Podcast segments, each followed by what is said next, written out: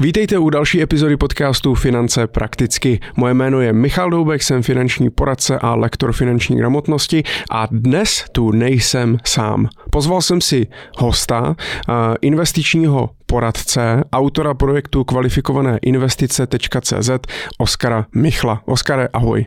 Ahoj Michale. My jsme s Oskarem eh, kolegové, jsme zároveň v asociaci eh, finančních poradců České republiky a protože Oskar se specializuje na investice a specializuje se eh, na takzvané fondy pro kvalifikované investory, což mám pocit, že tak v kuloárech se často říká, že jsou to fondy pro bohaté. A mě by vlastně zajímalo, jestli to tak je, nebo není, jaký jsou podmínky pro vstup, co to je vlastně za fondy, jaký je ten rozdíl mezi třeba klasickým retailovým fondem nebo otevřeným podílovým fondem, který si koupím, já nevím, třeba na pobočce v Český spořitelně a, a oproti, oproti třeba i můžeme zmínit nějakým ETF-kům, které naopak třeba kupujeme na burze, protože pořád je to nějaký vehikl investičního fondu, jenom každý má asi nějaký parametry, nějaký náležitosti, takže dnes se budeme bavit obecně o investičních fondech, o českých fondech pro kvalifikovaných investorech, investorů a budeme se bavit o tom, do čeho investují, kde je můžu nakoupit, kolik to stojí, jak je těžký to založit, na co si dát pozor uh, a tak dále. Takže pokud vás to zajímá, uh, jdeme na to. Oskar, jsi připraven?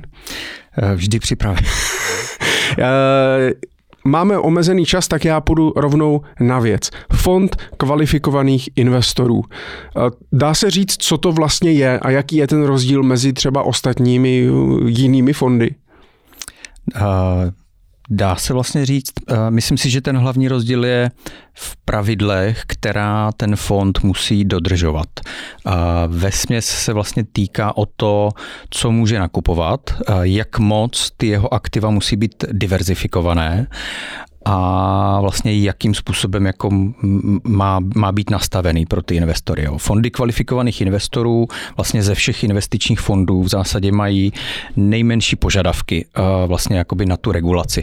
Takže se člověk může setkat i s tím, že existuje fond, který v podstatě vlastní jednu nemovitost, tu pronajímá a vlastně jako nic jiného v tom fondu není. Jo. A nebo jsou tam věci, prostě existuje fond jako na krypto a, a další, e, na development a, a tak dále.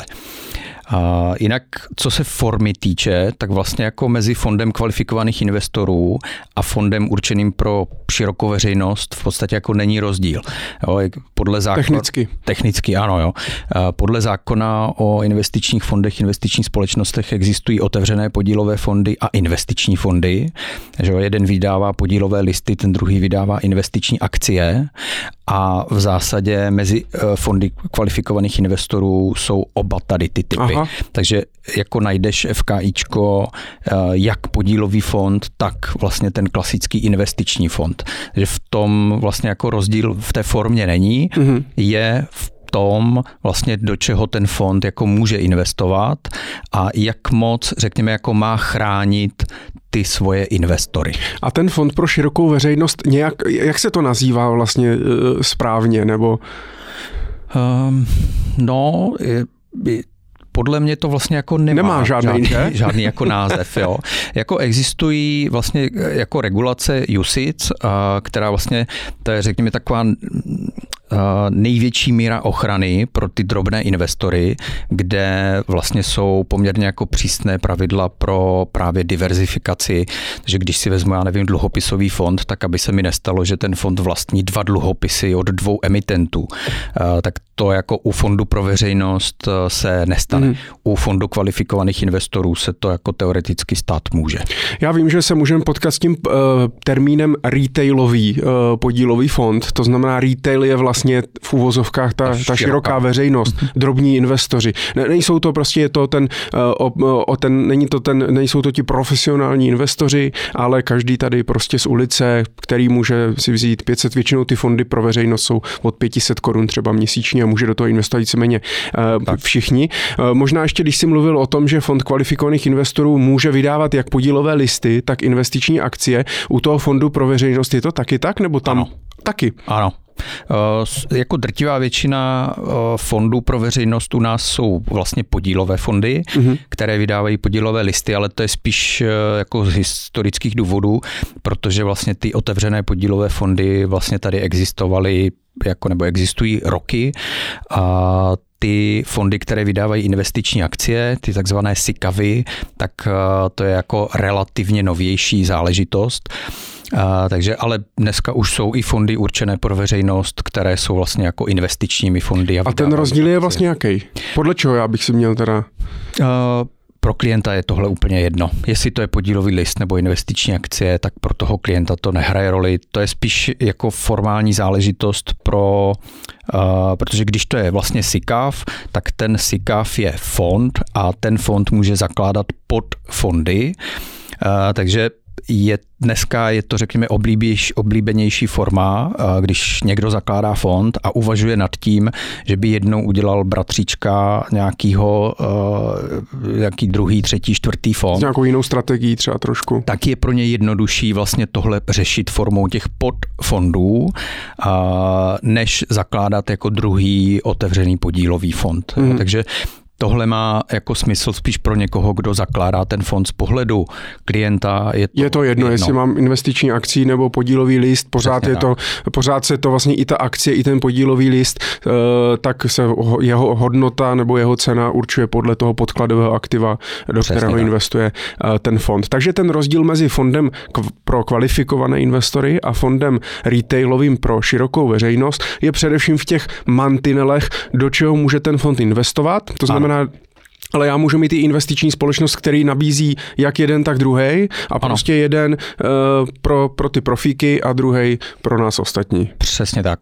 Jako ta vlastně hlavní myšlenka je v tom, že eh, Zákon předpokládá, že ten takzvaný kvalifikovaný investor je někdo, kdo má větší majetek a typicky jako větší zkušenosti s tím investováním, takže uh, si dokáže vlastně ty svoje věci jako líp ohlídat, uh, než ten drobný uh, investor jako z řad veřejnosti, kde se tak nějak čeká, že tam můžou investovat i mladí lidi v 18, když nemají vůbec žádné zkušenosti, nebo naopak prostě babička 80 letá. Takže u těch fondů pro veřejnost se vlastně jako hodně dbá na řekněme, takové jako systémové bezpečí. A dává ti to smysl takhle, tak jak je to nastavený? Mně jo. Chápu, že jako pro tu širokou veřejnost to není úplně jako přehledné. Mně, mě, mě to docela jako smysl dává. Jo, protože někdy ta regulace dává smysl, někdy je zase jako zbytečně třeba svazující, regulující, restriktivní a tak dále, takže v tomhle případě je to v pohodě a mělo by to tak být. Jo, já si myslím, že tak, jak to máme dneska jako v Česku nastavené, nastavený, tak uh, že je to OK. OK. Ty jsi říkal, že pro vstup do toho fondu kvalifikovaných investorů musím být uh, člověk, který je znalý, ví, co, ví, co dělá. Uh, já vím, že tam jsou i nějaké podmínky finanční, že tam nemůžu jít právě od té pětistovky měsíčně. Jaký tam jsou vlastně minimální podmínky pro ten vstup?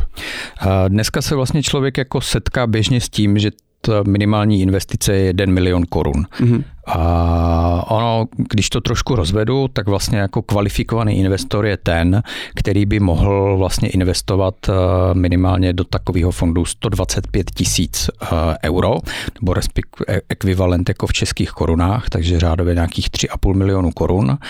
A tady ten limit eh, těch zhruba 3,5... A to je daný na, na úrovni Evropské unie, těch 125 tisíc euro. A vychází to vlastně tady z té legislativy, ale ty, ty pravidla jako platí vlastně u nás jako v Česku pro české mhm. fondy mm-hmm. kvalifikovaných investorů. A to je tam vlastně potom Eh, ještě jedno pravidlo a sice, že když vlastně ta investiční společnost se mnou udělá jako takzvaný test vhodnosti a zjistí, že vlastně ten fond kvalifikovaných investorů je vhodný pro moje znalosti, zkušenosti, záměry investiční, požadavky na likviditu eh, a tak dále a, a tady tomu testu vhodnosti vyhovím, tak vlastně může snížit eh, ten minimální vstup právě na ten 1 milion korun. A to je od začátku. Já mám pocit, že se to upravovalo až později, ne? Ten milion korun. To si teď nejsem úplně jistý, ale jestli to bylo později, tak to bylo jako záhy po tom vlastně, co ty fondy kvalifikovaných investorů vznikly.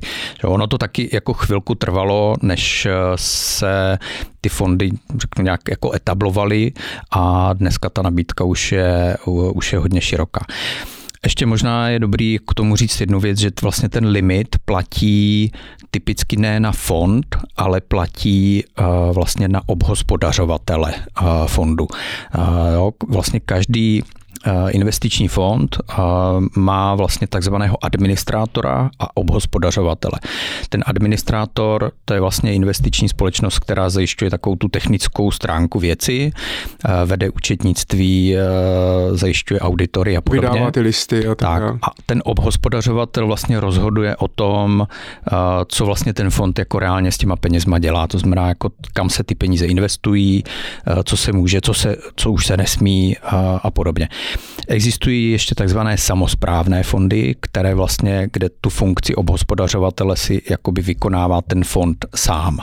A ten limit, o kterém jsme se bavili, eh, řekněme ten milion korun, vlastně platí na obhospodařovatele. Eh, takže pak se člověk vlastně setkává s tím, že ty, u těch investičních společností může vlastně za ten milion korun nakoupit několik fondů kvalifikovaných investorů. A kolik? Vlastně tam pak není hranice? V podstatě ne. Jako setkáváme se s tím, že víceméně vstup do jednoho fondu je někde na úrovni třeba 100 tisíc. Mm-hmm. Některé to mají nastavené na 300 tisíc. Některý fond to má nastavené skutečně jako na milion, že prostě pod milion do toho konkrétního fondu to nejde.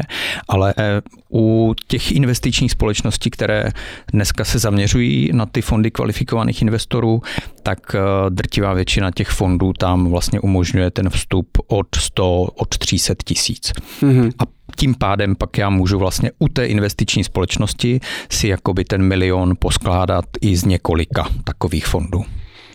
To ti přijde správně? Um, jo, mě to jako smysl dává. A už se ti někdy stalo, že vlastně ten klient třeba neprošel tím testem vhodnosti, že sice měl milion, ono zase co si budeme vykládat, co je dneska milion, jo? A, a ten člověk nemusí mít vlastně žádné zkušenosti třeba s investováním. Může, já, proč se na to ptám, je spoustu lidí, teď je nechci nějak házet všechny do jednoho pytle, ale často jsou to třeba lékaři nebo vysoce postavení manažeři a tak dále, kteří prostě nemají čas zkoumat ty svoje investice a tak dále, svěří většinou peníze eh, do rukou nějakého odborníka, ale ten lékař sám o sobě může mít 20 milionů, ale není kvalifikovaný investor. Tak eh, už jak, jak vlastně tady s tímhle, s tímhle jako uh, bojovat, aby teda uh, i ten člověk, co má prachy, ale není vlastně profesionální nebo kvalifikovaný investor, tak vlastně do toho třeba neinvestoval. Nebo neměl by, měl by, jak se na to díváš? Uh, myslím si, že tam už potom jako hodně záleží vlastně na tom, uh, s kým to ten klient jako řeší a, a kdo je jakoby ten vstup vlastně do toho světa těch eh, fondů kvalifikovaných investorů. Nám se jako běžně stává, že protože poskytujeme investiční poradenství, takže test vhodnosti vlastně investiční dotazník řešíme s klientem sami. No a pokud mě vyjde, že ten klient má velké požadavky na likviditu, eh, že nemá znalosti, zkušenosti, eh, že nechce, aby hodnota té investice kolísala, a to znamená, vyjde mi tam nějaký konzervativní profil, tak eh, potom se to portfolio jako čistě z fondu kvalifikovaných investorů poskládat v podstatě nedá. Ten důvod, to je teda jako další takové téma a to je vlastně jako rizikovost těch fondů, že Každý vlastně fond eh, v Česku musí být na škále od jedné do sedmi zarazený, eh, vlastně musí mu být stanovená nějaká rizikovost. Čím vyšší, vlastně tím rizikovější. Uh, typicky drtivá většina fondů kvalifikovaných investorů vlastně má šestku. To znamená, že vlastně ten klient by z toho dotazníku musel vít jako dynamický, růstový, abych já mu mohl takový fond uh, vlastně do toho portfolia zařadit. Je to jako v podstatě akciový fondy mají, že jo, šestky, sedmičky. Přesně tak.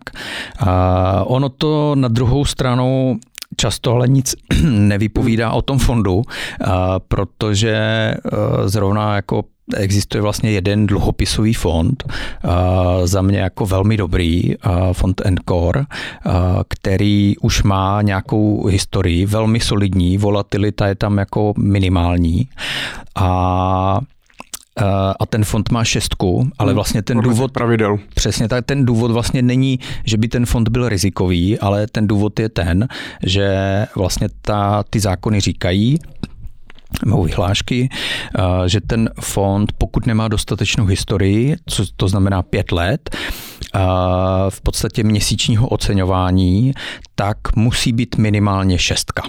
Hmm. Jo, takže za nás takový fond jako by mohl být klidně trojka, možná dvojka, ale prostě v KIDu mu svítí šest. Hmm. Hmm.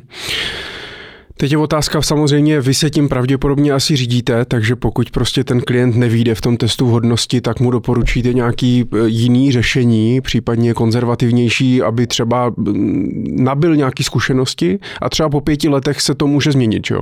Přesně tak. A... Protože se o tom budete s ním bavit, budete ho edukovat a tomu člověku se zvýší nějaké znalosti, dovednosti a, e, a tak dále. A, e, Otázka je, jak to pak funguje vlastně na tom trhu, jestli všichni jsou tak jako vy, že pak s tím klientem jdete a prostě mm, učíte ho. Někteří mám pocit, kteří prostě to chcou jenom prodat. Takže i v tomhle segmentu, proč, jenom, proč to, o tom mluvím, jo? že chci vlastně upozornit naše posluchače, že i v tomto segmentu prostě můžou být nějací prodejci nebo firmy, prostě, který za každou cenu budou chtít jenom prodat nějaký fond, narejzovat ten kapitál a úplně neřeší vlastně ty zkušenosti a cíle toho investora jako takového. Určitě zároveň jako je dobrý, aby si na to vlastně ti klienti opravdu dávali pozor, protože pokud investuje vlastně pod těch 3,5 milionu korun, tak eh, vlastně i u té investiční společnosti vždycky vyplňuje ten test vhodnosti. A takže pokud mu to v podstatě jako prodává nějaký uh, zprostředkovatel, tady to řešení, uh, tak uh, on, aby to prošlo, tak prostě ten test vhodnosti od té investiční společnosti musí vyplnit tak, aby ten klient jako vyšel rizikový. Mm.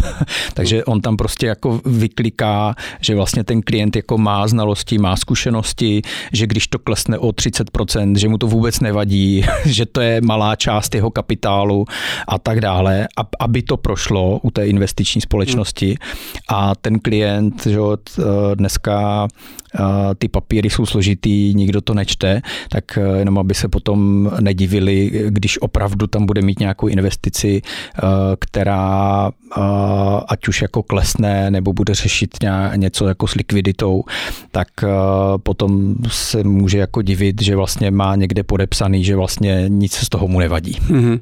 Uh, my jsme se bavili, když, když teda splním těch 125 tisíc euro, mám třeba víc, víc peněz, tak potom uh, nemusím vyplňovat nic a prostě si můžu koupit, co chci? Nebo? V zásadě nemusím vyplňovat ten test vhodnosti, pak tam bývá ten takzvaný jako test přiměřenosti, to znamená, mělo by to vždycky odpovídat jako i znalostem a zkušenostem. Jasně. A investiční dotazník, to je klasicky u všech investic, tomu se nevyhnu nikde, pokud ho neodmítnu. Jo, plnit. Eh, no, investiční dotazník je vlastně takový jako nepřesný termín, eh, protože vlastně správně je to právě ten test přiměřenosti, mm. což jsou, kde vlastně zkoumám jenom znalosti a zkušenosti toho klienta. Takže vlastně výsledkem je, kdy mu říkám, tohle je přiměřené tvým znalostem a zkušenostem. Jasně. Jo, to je jako jedna forma investičního dotazníku, druhá forma investičního dotazníku je ten vlastně test vhodnosti, kdy kromě těch znalostí a zkušeností musím právě eh, zjišťovat jeho cíle investiční, eh, jak velká část majetku to je, mhm, kterou investuje, jasně. požadavky na likviditu, vztah k riziku eh, a další věci. OK. Každý ten fond si může určit svoji minimální hranici pro vstup? Uh, ano. Takže to je prostě, tam je jenom zákonem je daný, hele, od milionu můžeš, ale prostě když ten fond má... des... podařovatele, ano, ale když ten fond eh, třeba vzniká u nějaké investiční společnosti a chce se zařadit vlastně do té jako širší nabídky a být jako součástí toho, že když ten klient si u té investiční společnosti za milion vytváří nějaké portfolio, tak aby zvážil i ten konkrétní fond, tak eh, si tam může nastavit jako 100 tisíc. Protože vím, že třeba tady my sedíme v Brně Brně, oba dva jsme Brňáci a v Brně tady Igor Fight, že má Jet Investments, investiční skupinu, která rejzuje vlastně na svoje nákupy kapitál přes fondy a tam, myslím, je 10 milionů. Oni mají minimální vstup pro ten jejich fond, když to nakupuješ napřímo od nich. Ano, ale to vlastně není jako fond kvalifikovaných investorů. Aha. Jo, to je ještě jako jiná forma. Nicméně jako může si to i ten konkrétní fond nastavit. Ještě další forma je. Uh, ano, to je jako něco úplně jiného. A on potom existuje vlastně jako fond, eh, tady ten JET, a teď s okolností vlastně vzniká eh, třetí, JET 3 od Konseku a vlastně tam může ten klient u Konseku vlastně investovat milion, eh, milion korun. Mm-hmm. A je to vlastně u toho konseku je to v podstatě jakoby fond fondů, protože eh, já dám ten milion do konseku, do toho Jetu 3 a vlastně konsek potom tyhle peníze vezme za všechny ty klienty a dává je vlastně uh, Jasně. do toho Tak je to řešení pro ty méně bohaté, bohaté lidi. Konsek si na tom něco vezme, takže samozřejmě, kdybych ano. měl... Je tam o něco, o něco nižší vlastně výkonnost, než uh, když to děláš vlastně jako přímo uh, s tím Jet Investments. A když potom ještě přemýšlím, uh, když máme nějaký třeba uh, venture fondy, Uh, tak to funguje taky, jako protože ti taky rejzujou, že jo, kapitál vlastně pro, potom pro, udělají, většinou teda u těch venture kapitálových firm uh, jsou ty fondy uzavřený, že se jako nabere kapitál a pak se to na nějakou dobu jako uh, uzavře, ale tak to je, to je taky takový fond kvalifikovaných investorů? Uh, zas pak jako záleží na té, na té formě, ale v podstatě i ten jet je vlastně nějaká takováhle uh, forma. Uh, ten jet vlastně to má nastavený tak, že mm, když bys chtěl investovat a měl vlastně ten kapitál jako 10 milionů a víc, ono by to taky nemělo být samozřejmě jako, nebo tohle pak nemůže být celý tvůj majetek, takže tohle jako přichází do úvahy pro klienty s majetkem řekněme 100 milionů a víc, a, tak vlastně tam to funguje tak, že ty s tím jetem podepíšeš smlouvu, pak je tam nějaké období, eh, jestli se nepletu, nějaké dvouleté, kdy eh, v podstatě ten jet eh, jako ví, že má někde připravené peníze u těch klientů, nicméně ti klienti ty peníze mají pořád u sebe a vlastně oni mají povinnost eh, na zavolání takzvaně, hmm. takzvaný jako capital call, eh, že když vlastně Jet Investments řekne teď, tak ten eh, vlastně klient musí ty peníze vzít, který slíbil a do nějakého měsíce je vlastně do toho Jetu poslat. Do té doby je může mít jako kde chce, může si je jako zhodnocovat sám, ale vlastně pak takzvaně jako na zavolání je vlastně do toho jetu posílá. Jasně. Po těch vlastně dvou letech, nebo až dvou letech, kdy jet vlastně se jako dívá po trhu a hledá ty investiční příležitosti. A když je najde, tak si takzvaně jako zavolá vlastně o ty peníze, jo, tak v momentě, kdy vlastně skončí tady ta perioda a on má zainvestováno, má nakoupené ty firmy, tak ta, pak je tam vlastně další perioda, řádově jako nějakých pět let, kdy vlastně on s těma firmama pracuje, snaží se vlastně zvýšit tržby, zvýšit profit a po těch cca pěti letech vlastně z nich vystoupit.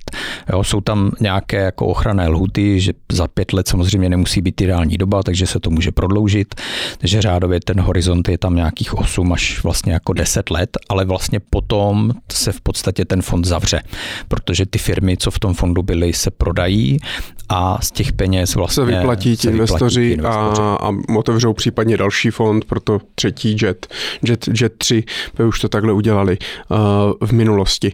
To znamená, že můžu jenom, když jsme tady u těch uzavřených, otevřených, to znamená, já můžu, a to je poměrně asi, bych řekl, jako uh, důležitá věc, uh, zeptat se vždycky na tu likviditu. To znamená, jestli vlastně ten fond je uzavřený a je prostě, hele, pět let tam budu mít peníze, dokud my ty firmy neprodáme, tak nemáme to z čeho vyplácet anebo se tam třeba obchoduje, případně má nějak zajištěnou prostě tu likviditu, že já z těch fondů můžu vybírat v úvozovkách, jak chci. Jednoznačně za mě vlastně likvidita je asi jako tak klíčová věc, eh, v čem se vlastně fondy kvalifikovaných investorů liší od těch jako běžných fondů pro veřejnost. Že u fondů pro veřejnost eh, není jako neobvyklé, že ty fondy se oceňují co den nebo jednou za týden a ta likvidita je tam třeba 14 dní. Jo. Mm, to znamená dostupnost, dostupnost, dostupnost vlastně tak, těch peněz, kdy a, já to můžu odprodat a získat tak, tu hotový peníze. nebo všechno. Mm-hmm. U fondu kvalifikovaných investorů v podstatě jako nejkratší lhůta je měsíční oceňování. A s tím, že pak je to tak, že když jako na začátku září dám pokyn, na konci září uh, vlastně mám cenu, za kterou se to kup prodává a tak ty peníze pak dostávám třeba v průběhu října. Jo, takže je to otázka měsíce a půl, třeba až dvou, uh, vlastně v těch nejrychlejších případech. A nicméně pak můžou být i opravdu jako delší lhuty, kdy to může trvat i půl, tři čtvrtě roku, i rok, a vlastně než ty peníze z toho fondu dostanu. A pak jsou ještě tady ty fondy, které jsou opravdu já bych řekl, jako trochu projektové. Znamená, něco se tam kupuje, pak vlastně to něco pracuje a, a až vlastně ta, ta lhuta jako doběhne, tak vlastně ten fond se v podstatě zavře hmm. a během té doby je jako velký problém z toho vystoupit. Takže vlastně já když si skládám portfolio, tak si to můžu i složit podle parametru likvidity, to znamená, že můžu mít třeba v uvozovkách tři fondy, jeden fond s likviditou dva měsíce, druhý třeba jeden rok a třetí uzavřený na pět let a vím, že případně se postupně vždycky k těm penězům, nějakým penězům můžu dostat. Přesně Přesně tak a tohle je taky je vlastně jedna z věcí, s kterou my jako hodně pracujeme u těch klientů, že řešíme jak moc vlastně velkou část a jak rychle potřebuje mít ten klient eh, dostupnou. A samozřejmě jako platí, že čím vyšší je ta likvidita, tím jako potenciálně nižší je tam výnos. Jasně. A z druhé strany u těch eh, fondů, které jsou 5, 6, 8 let zavřené, tak eh, tam pak zase se cílí s těmi výnosy na 10-15%. Ale zase víš, že nemusí držet třeba hotovost, nebo prostě nemusí se toho nějak bát, nemusí to, jsou tam nižší náklady na to a tak dále. My když se bavíme o tom, eh, o ty likviditě, tak samozřejmě o, o oceňování těch fondů, tak záleží hodně, do čeho vlastně investují ty fondy. Eh, takže dostáváme se do nějaký, do, do podívat se na to, jaký vlastně typy fondů tady v České republice můžou být nebo do čeho vlastně eh, můžou, eh, můžou investovat, aby jsme byli i konkrétní, protože zatímco třeba hm, fond pro širokou veřejnost, třeba obchodující akcie na burze, veřejně obchodovatelné společnosti, tak vzhledem k tomu, že na té burze se prostě obchoduje každý den, tak oni jsou schopni každý den to vlastně ocenit vždycky na konci třeba toho obchodního dne a ví se prostě přesně, kolik ten daný okamžik eh, je ta cena cena, když ale neobchodu s veřejně, jakoby, s veřejně obchodovatelnou společností, tak tam musí asi být nějaký odhad cen, nebo prostě musí se udělat nějaký ocenění, abych vůbec věděl, uh, jakou, to má, jakou to má hodnotu. Uh, jaký teda typy fondů nejčastěji můžeme v Čes, u nás vlastně jako najít? Do čeho tak jako nejčastěji investujeme? Že ty jsi říkal, takový ty speciálky, si někdo založí fond a vloží si tam jednu nemovitost, ale to bych řekl, že je takový jako specifický případ. Ano. A takový to nejčastější, tak s čím se vlastně jako můžem, můžu potkat jako investor? Uh, myslím si, tak jak vlastně v Česku jsou jako hodně oblíbené, zvláště asi v poslední době nemovitostní fondy, tak eh, vlastně i mezi těma fondama kvalifikovaných investorů je jako velké množství eh, fondů, vlastně, které investují v nějaké podobě do nemovitostí. Eh, co je jako zajímavé u těch fondů kvalifikovaných investorů je, že ty investice do těch nemovitostí můžou mít opravdu jako různou formu. Jo, zatímco vlastně fondy pro veřejnost jsou typicky vlastně takové ty koupím nemovitost a tu pronajímám, to znamená ten výnos mi tam generuje především nájem, případně v nějaké míře jako přecenění těch nemovitostí, tak eh, mezi vlastně těmi fondy kvalifikovaných investorů jsou taky tyhle typy fondů, ale jsou tam i fondy, vlastně, které se zaměřují třeba na nájemní bydlení. Takže je fond, který prostě kupuje jako byty, bytové domy a, ty pronajímá. Jsou tam fondy, které se, který řeší development těch nemovitostí. Takže zase jako jiný, e, jiný biznis, potenciálně výnosnější, zároveň jako potenciálně rizikovější Uh, a proč ty investiční společnosti to dělají, jsou vlastně ty, uh, ty mantinely. To znamená, pokud se rozhodnou uzavřít fond kvalifikovaných investorů na nějaký nemovitostní projekty a ne třeba pro tu širokou veřejnost, tak je to zase o těch mantinelech, uh, do jakých nemovitostí, kolik musím držet hotovosti, jakou můžu využít finanční páku a tak dál. Přesně tak, přesně tak. Uh, zároveň uh, vlastně ty fondy kvalifikovaných investorů často vlastně jsou spojené, nazval bych to s nějakým jako zakladatelem. A jako e, často to bývá tak, že je nějaká firma nebo skupina firem, která vlastně má nějaký svůj biznis, na ten potřebuje kapitál a vlastně řeší samozřejmě, jako kde ten kapitál získat a vlastně ty fondy kvalifikovaných investorů můžou být jedna z těch, z těch forem. Takže pak člověk může narazit i na fondy, které eh, kde jsou vlastně nemovitosti, ale je to tak něco mezi jako nemovitost, eh, jako na držbu, eh, development nemovitostí a krom toho je tam třeba ještě nějaká firma. Jo, takže je to potom takový jako mix a Myslím si, že jako u těch fondů kvalifikovaných investorů je strašně důležitý vlastně dokázat se podívat, řeknu, jako do střev mm-hmm. těch fondů. Znamená podívat se, co prostě ten fond dělá, co kupuje, jaká drží aktiva, kde se tam generuje výnos, eh, jak velká jsou ta aktiva, jak je to tam právě s tou likviditou a, a tak dále. Nicméně není to jenom o těchto specialitách. Eh, mezi fondy kvalifikovaných investorů jsou i prostě klasické jako dluhopisové fondy, klasické akciové fondy, které kupují eh, veřejně obchodované jako akcie veřejně mhm. obchodovaných společností. Takže opravdu je to jenom o těch mantinelech, prostě do čeho vlastně potom já můžu nebo nemůžu, i podle toho se třeba ta investiční společnost eh, rozhoduje. Eh, když jsi mluvil o tom, že tam je vždycky nějaký, nějaký zakladatel, to jsem se chtěl právě zeptat, kdo většinou za těma fondy, eh, za těmi fondy stojí, který já si můžu nakoupit. Jsou to nějaký velký investiční skupiny, jsou to nějací jednotlivci, prostě rentiéři, miliardáři, restituenti, nebo jako odka, kde, odkaď se ty fondy vlastně jako berou a případně proč je dělají?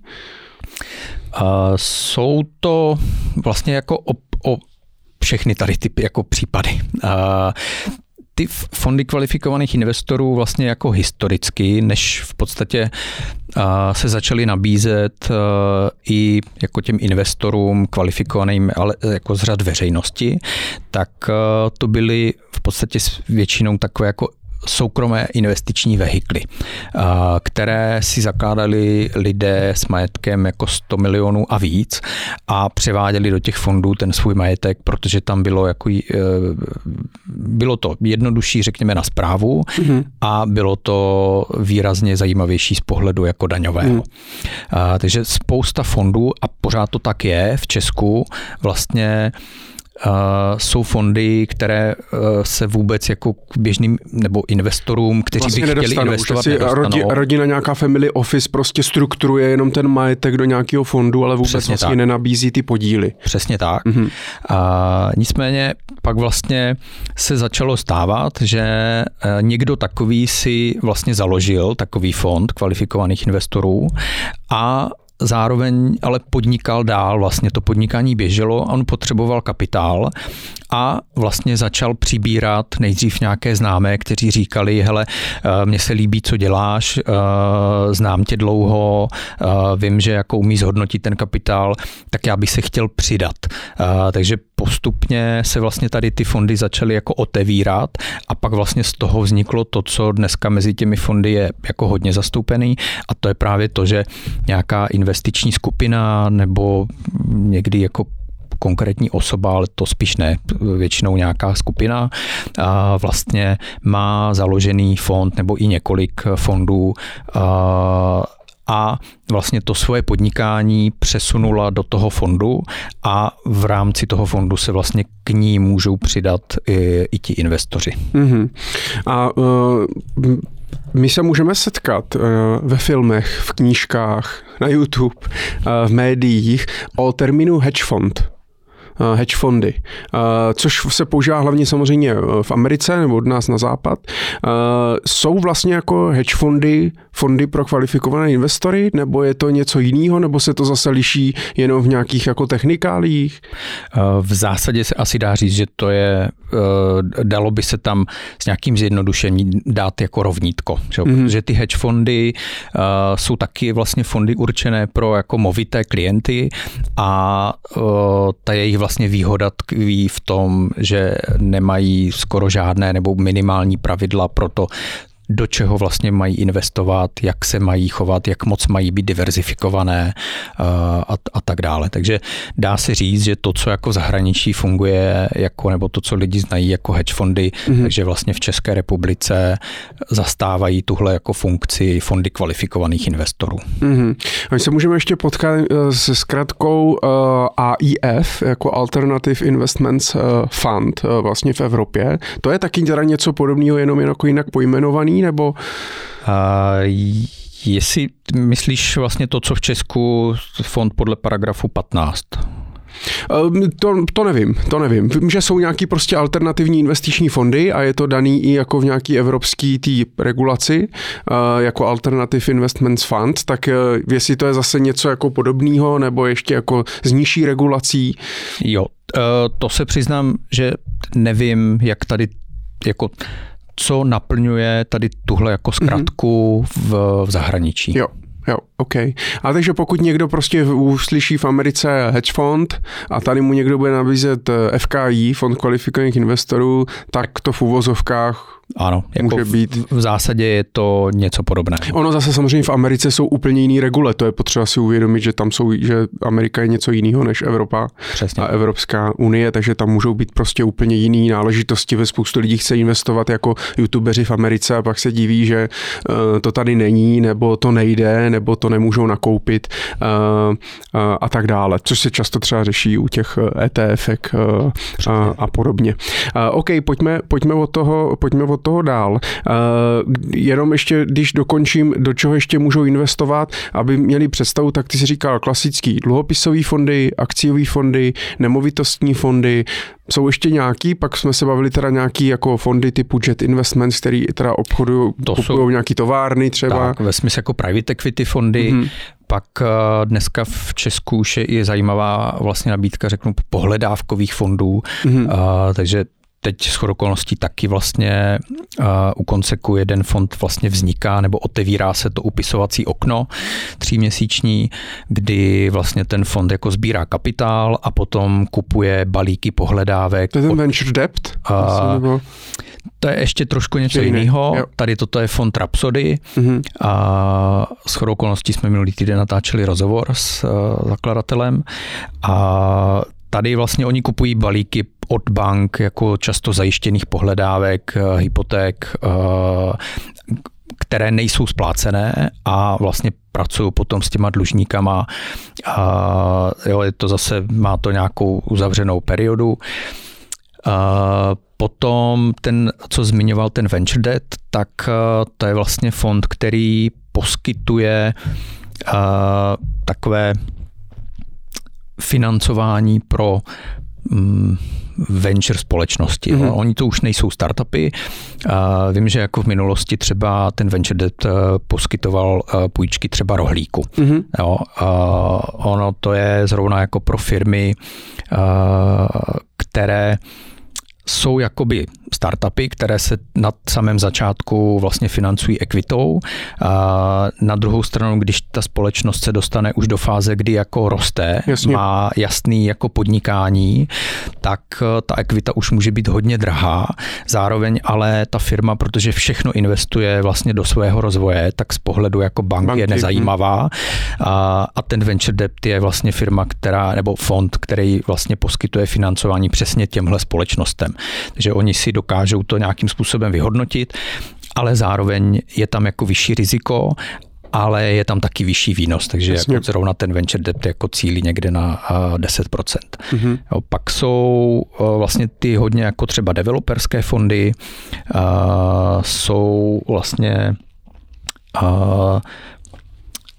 pak jsou celá škála jako různých tak ono tam může být cokoliv, můžou tam být auta, může tam být tak, víno, whisky. Jsou, a... Ano, jsou, jsou fondy i na umění, hmm. jsou vlastně fondy uh, přesně jako fond Wine Management, uh, který vlastně investuje do alkoholu jako investičního. Takže mezi těmi fondy kvalifikovaných investorů se dá najít opravdu cokoliv.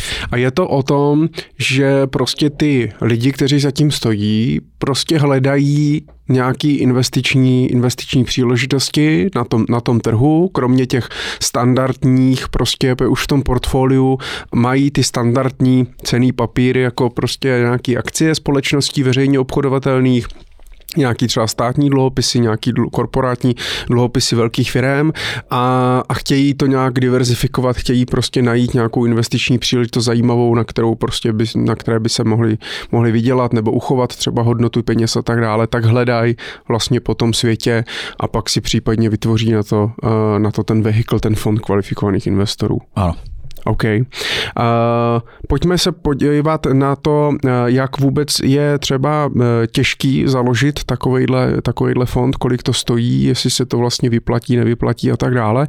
Tak jak je dneska těžký, pokud já bych se, nebo ty by se rozhodl, hele, tak já tady nějak, mám tady nějaký investiční příležitosti, mám nějaký investiční myšlenky, chci to zabalit vlastně do toho fondu, aby se mi to dobře spravovalo, tak jak vlastně jak je to těžký a kolik to stojí? Eh, dneska to stojí řádově kolem 2 milionů korun ročně. Mm-hmm. Vlastně pro založení a provoz eh, toho fondu.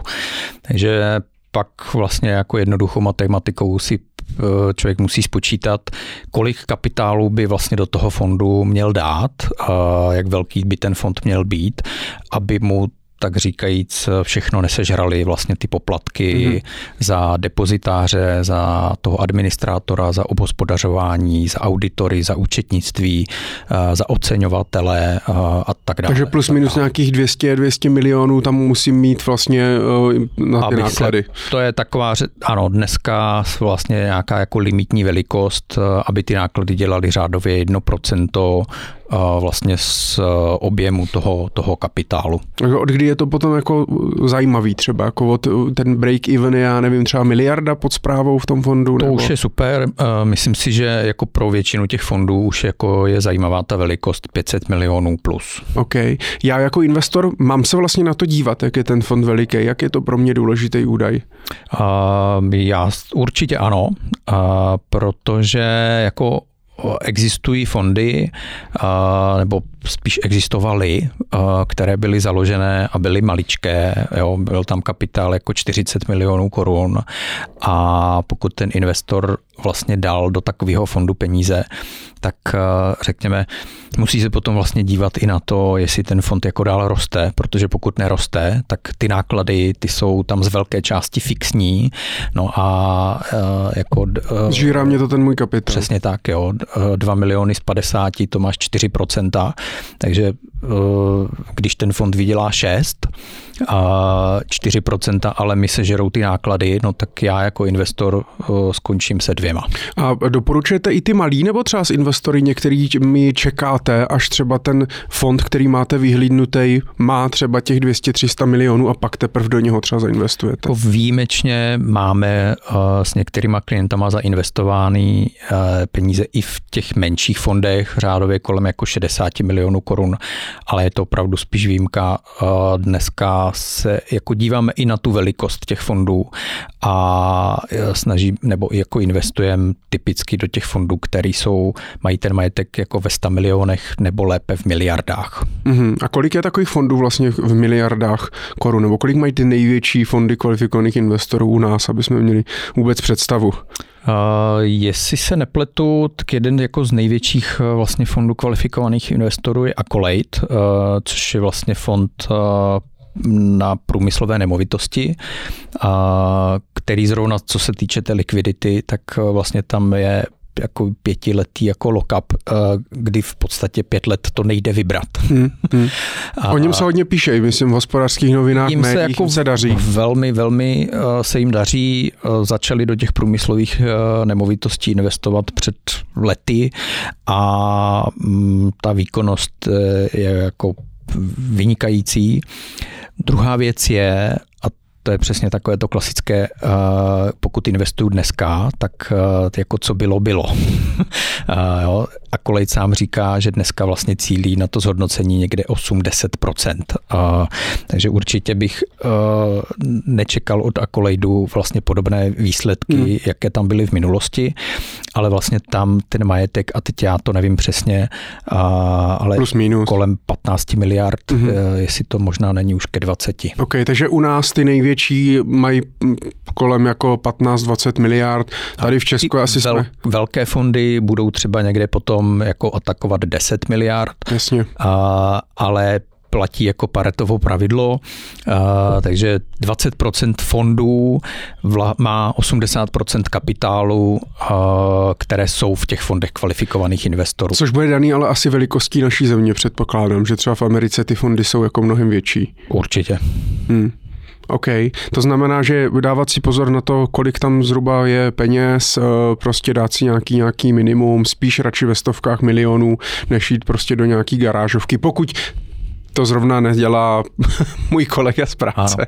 nebo švagr. To je, to je vlastně jako další věc, uh, tomu se říká jako riziko koncentrace, uh, které je dobrý si vlastně u fondu kvalifikovaných investorů hlídat, uh, kdy aby se mi vlastně nestalo to, že investuju do fondu, který má 50 milionů, já tam dám 5 že jo, a to bude dělat 10% jako uh, a majetku toho fondu hmm. a když já budu chtít ty peníze vybrat, tak vlastně můžu jako ohrozit celý fond.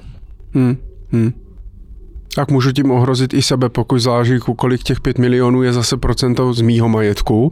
Na to, na to ještě mě narazila myšlenka, nedávno jsem se právě bavil s kolegou, že jeden klient chtěl investovat do nějakého fondu e, napřímo. A on měl, tuším, 15 nebo 20 milionů uh, jakoby investovatelný, investovatelný majetek a nevím, kolik měl celkem, ale ne zas o tolik, o tolik, o tolik víc a ten fond uh, nebo ten zástupce toho fondu mu řekl OK, uh, tak to dejte prostě k nám, k nám celý. A uh, bavili jsme se, že kolegové mě právě říkali, že to se, nevím, jestli jako vyloženě nesmí, nebo jenom by se nemělo, uh, že by stejně nás asi na základě možná toho toho testu přiměřenosti, vhodnosti eh, měli prostě říct, OK, pokud máte 20 milionů, tak k nám můžete dát prostě třeba jenom 4 protože to dělá třeba 20% vašeho investovatelného majetku. Jak, jak to tam vlastně je? Co můžou, nemůžou? Tak uh, ve finále je to vždycky na tom klientovi a řekneme v nějaké míře na tom testu vhodnosti nebo tom investičním dotazníku, jak ti vyjde. Na druhou stranu nic nezakazuje jako investovat 15 milionů, i když je to celý můj kapitál do jednoho fondu. Mm-hmm. Já bych to teda jako stoprocentně nedělal. My jako s klientama, kteří mají 15-20 milionů, tak takových fondů kvalifikovaných investorů v tom portfoliu máme 10, 15. Mm-hmm. OK, takže platí takový i v, i v téhle, uh, v téhle kategorii fondů, tak platí takový to pravidlo 10% třeba, že do jednoho fondu plus minus kolem 10% svýho, svýho majetku? Dalo by se to tak říct. Jo. OK. Uh, pojďme se ještě podívat, ty jsi zmiňoval paragraf 15 u těch alternativních uh, fondů, což tomu paragraf, podle paragrafu 15 tomu se říká i takový takzvaný mini fond. Uh, lidi moc vlastně neví moc, co to je, až maximálně pak tom třeba na seznam zprávách čtou, že kriminálka zase někoho zavřela a ten člověk podnikal na základě paragrafu uh, 15. Tak co to vlastně je, když se řekne paragraf, paragraf 15 nebo investuje podle paragrafu 15? Uh, to je taková jako pěkná myšlenka, která nicméně jako uh, v Česku um, byla vlastně zneužitá, asi by se mhm. dalo říct. Jo. A ten fond, tomu se říká vlastně i jako Family and Friends fond. A je to vlastně zaměřený právě na to, když eh, někdo má nějaké podnikání, mm-hmm. dokáže vlastně pracovat s tím kapitálem, zhodnocovat ho a má kolem sebe family and friends, rodinu, kamarády, kteří ho znají uh, a říkají, hele, já bych s tebou vlastně rád uh, jako investoval. Můžeme být konkrétní třeba?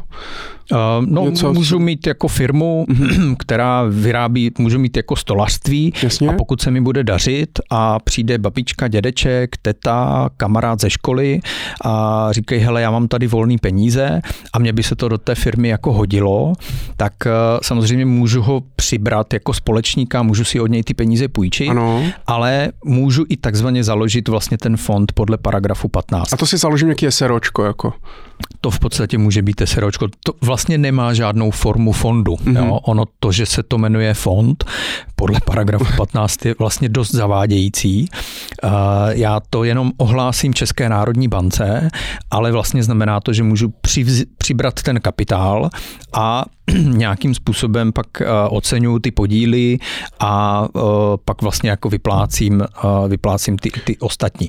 Co je důležitý, tyhle fondy vlastně nepodléhají žádné regulaci. Nad těma fondama nejsou investiční společnosti. Oni které... často říkají, ale my jsme v seznamu ČNB a ČNB nás kontroluje a tak dále. Ano. Když si kdokoliv ten seznam rozklikne, tak první červeně, tučně, co tam na něj svítí, je odstavec, kde Česká národní banka píše, že v tom seznamu jsou fondy, na které nedohlíží, kde neskoumá vlastně, co ten fond dělá, jak má nastavený svoje investiční procesy a že to je opravdu jenom nějaká zákonná povinnost, kdy ten fond podle paragrafu 15 se má zapsat do nějakého seznamu, ale tím to vlastně končí. Takže tady ty mantinely jsou vlastně ještě vlastně širší než u toho fondu kvalifikovaných investorů. Tam, tam může, bank. Přesně tak, tam se může dít úplně cokoliv a vlastně ten ono to má smysl právě v tom jako family and friends. Když eh, mám někoho, komu bezmezně důvěřuju a tak jako nepotřebuju tam mít investiční společnost, depozitáře a podobně. Samozřejmě problém nastane a to, co se dneska jako ve stále větší míře vlastně. děje, přesně tak, když si takovýhle fond vlastně někdo začne uh, zakládá a začne ho nabízet veřejnosti. Jasně, což vlastně je to, což přesně popírá to, co vlastně by neměl. Přesně tak.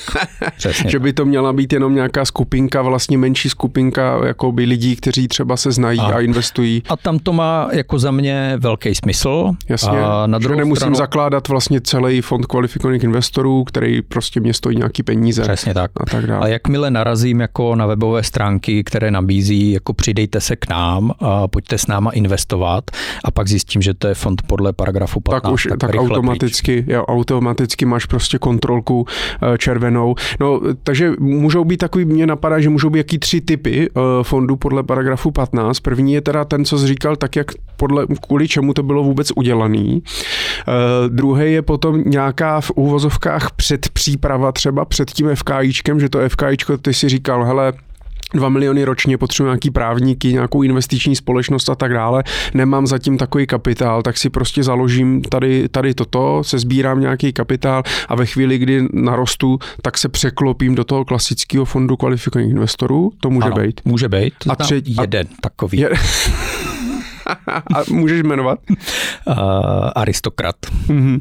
A a pak vlastně ti, ti všichni ostatní, kteří si to prostě založí, ale ono asi, ne, já samozřejmě vždycky říkám, no, naprostá většina je podvod, ani asi ne všichni to zakládají vyloženě s tím, že chcou jenom narealizovat kapitál a, a utéct, ale už jenom tím, že tam nejsou žádný ty regule a ty mantinely a ty povinnosti, eh, tak potom prostě to svádí s těma penězma dělat prostě neplechu. A není to jenom o tom, že by to muselo být Ponziho schéma, ale že prostě sami ti majitelé vlastně investují do tak rizikových věcí, že často jsou tam nějaký forexové obchody, eh, Přesně obce, tak. prostě krypto a tak dále, který pak se úplně jako obrát investování na vysokou páku a pak když se nedaří vlastně, tak eh, se to vlastně jsou schopni vlastně celý odmazat a, a, a zavřít. Takže to je taková ta nejrizikovější věc, ideálně buď do toho neinvestovat vůbec, nebo jenom opravdu malý, malou část prostě svého kapitálu, ale měl bych hlavně vědět, do čeho investuju, což často ani vlastně nejsem schopný zjistit. Přesně tak. Hmm. Já doporučuji takovýmhle fondům, tady těm eh, různým jako Forexovým a podobně, eh, se úplně vyhnout. Hmm.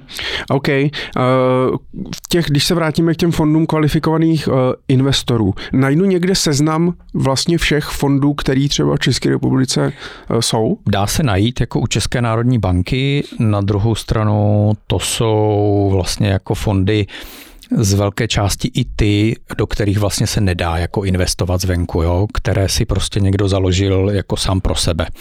Uh, pak v zásadě asi mě napadají jako dvě takové stránky. Udělám reklamou kolegům fondy kvalifikovaně. Což je Marek, myslím, ne? Marek Jenšta? Přesně tak, KZ Finance. A potom FKI pomlčka fondy CZ, což je vlastně od Honza. OK, takže fondy pomlčka, eh, ne, FKI, FKI pomlčka, fondy, fondy. CZ a fondy, hmm. fondy kvalifikovaně. Fondy kvalifikovaně.cz, takže tam najdu případně nějaký seznamy vlastně fondů, který já můžu jako investor z, ano, z veřejnosti ano. nakoupit. A případně, kdyby někoho zajímali uh, my jsme vlastně založili nedávno uh, web kvalifikované investice CZ. Mm-hmm.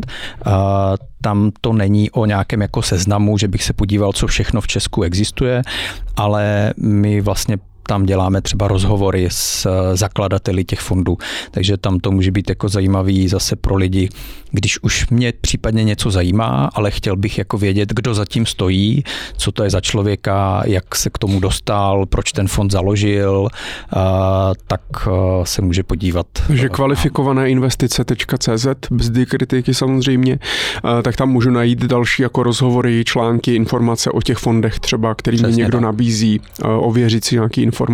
Přesně tak. A podobně. OK, mám poslední dvě otázky, Oskar, na tebe. Eh, když se rozhodnu nějaký fond takhle nakoupit, někde si ho najdu, nebo prostě někde na mě vyskočí možná nějaká reklama, nevím, eh, kde já si ho vlastně můžu eh, nakoupit, protože pro fond kvalifikovaných investorů, o kterých se tady bavíme, asi nepůjdu do Český spořitelny. Hmm, teoreticky bys mohl. A typicky asi se dají vlastně ty fondy koupit přes investiční zprostředkovatele. Takže obrátit se na nějakého poradce, který ideálně by měl mít jako zkušenosti s těmi fondy kvalifikovaných investorů, protože přece jenom je to něco jiného než eh, ty fondy pro širokou veřejnost. Případně vy s tím dokážete, dokážete poradit. Takže Určitě. Na webu kvalifikovanéinvestice.cz asi tam budete mít nějaký kontaktní formulář. Přesně tak a, rádi, pokud eh, by posluchači eh, chtěli nějakou i konzultaci jenom, tak rádi pomůžeme. OK. A pojďme to zahrnout tím nějakými třeba, já nevím, třemi body, na co si dát vlastně pozor u těch, u těch fondů kvalifikovaných investorů. Prostě nevím, jestli čemu se vyhnout úplně, ale uh, prostě na co, co tě tak napadne, na co si dát pozor, na co myslet, pokud mě to uh, někdo nabízí a chce mi to prodat, nebo i v případě, že si to chci prostě vybrat sám, protože mám nějaký kapitál a zajímají mě nějaký jiný investiční příležitosti, než prostě třeba ty akcie, dluhopisy, hotovost a zlato, který už, který už mm-hmm. mám, tak vlastně na co si dát pozor, co bys tak vypíchnul nakonec? Uh, ta první asi nepřekvapivá věc je jako diverzifikace. Eh, takže určitě eh, jako nejít do toho, že pokud mám 2 miliony, tak eh, že dám 2 miliony do fondu kvalifikovaných investorů. Jo. My jako se typicky vlastně s klientama bavíme o těch FKIčkách, když má ten klient jako kapitál 5 milionů plus. Mm-hmm. A, takže takže dalo by se říct, že pokud třeba nás někdo poslouchá a má pod 5 milionů, nemusí moc, nad tím ani moc přemýšlet. Moc bych nad tím přesně. Takže tak. měl by začít si budovat prostě s těmi standardními aktivy, ano. které jsme už zmiňovali a ve chvíli, kdy překročí nějakou hranici peněz, tak pak se může podívat Přesně na nějaké alternativy. A ten důvod je vlastně, a to je jako uh, bod dva, a to je uh, hlídat si likviditu. Uh, jo, to u těch fondů kvalifikovaných investorů je opravdu věc, na kterou se, nebo je potřeba se prostě podívat, protože tam často bývají různé výstupní poplatky, různě dlouhé periody, po které se uplatňují a i když tam třeba ten výstupní poplatek není, nebo už se dostanu tou délkou investice za tu periodu, tak uh, lhůty vlastně pro vypořádání jo, těch, uh, těch odkupů. Takže uh, určitě likvidita. No a za třetí je a myslím si, že u fondů kvalifikovaných investorů daleko víc než u těch fondů pro veřejnost je důležitý jako rozumět vlastně tomu, do čeho vlastně ten fond, co je to podkladové aktivum, znamená, do čeho ten fond investuje, kde se vlastně tvoří výnos a v jaké podobě. Jestli to je nájem, nebo jestli čekám, až se něco prodá, kdy se to prodá, jak se to oceňuje a tak dále a tak dále. Mně se líbilo jednou, myslím si, říká nějaký přirovnání, že je to jako kdyby člověk prostě investoval do něčího podnikání, že se vlastně stává součástí nějaký třeba té eh, firmy, že jo, i když se třeba nepodílí podílí na těch rozhodnutích, ale uh, že prostě to riziko uh, tam je. Přesně tak. OK. Tak já doufám, že uh, přišlo ti to srozumitelný, jak jsme se tady bavili o tom. Kdybys o tom nic nevěděl, tak no. měl bys hlavu jak pátrací balon teďka po té epizodě. Já mám trochu obavu, že budou mít posluchači hlavu jako pátrací balon. Uh, a doufám, že to bylo aspoň trochu srozumitelné. No. Já věřím, já, jsem, já si myslím, že jo, že jsme dali aspoň, samozřejmě nemáme ten prostor, aby jsme šli víc do hloubky, případně pokud někdo uh, bude mít zájem, pošle nám nějaký dotaz, uh, tak můžeme vymyslet třeba nějaký pokračování a můžeme se podívat na, nevím, na nějaký konkrétní fond nebo... Tak a jak jsem vlastně zmiňoval, když tak eh, můžou posluchači navštívit kvalifikované investice CZ, eh, můžou nám napsat a rádi s nima proberem detaily. Tak, takže eh, doufám, že aspoň jsme vám nějakým způsobem vysvětlili, co to je za fondy, jak fungují, kde se s nimi můžete potkat, na co si dát pozor a tak dále. Oskare, děkuji moc, že jsi přišel a že jsi nás edukoval tady v té oblasti fondů kvalifikovaných investorů. Díky. Já děkuji za pozvání. A díky i vám všem, kteří jste doposlouchali tuto epizodu až do úplného konce. Pokud samozřejmě budete mít eh, nějaký, nějaký dotaz eh, nebo nějaký námět na další téma, můžete mi napsat na poradce zavináč michaldoubek.cz a já se pokusím na to pozvat případně nějakého dalšího hosta nebo si to téma vzít eh, sám na sebe. Díky moc, budu rád, když budete sdílet podcast Finance prakticky a budu se těšit u další epizody. Mějte se.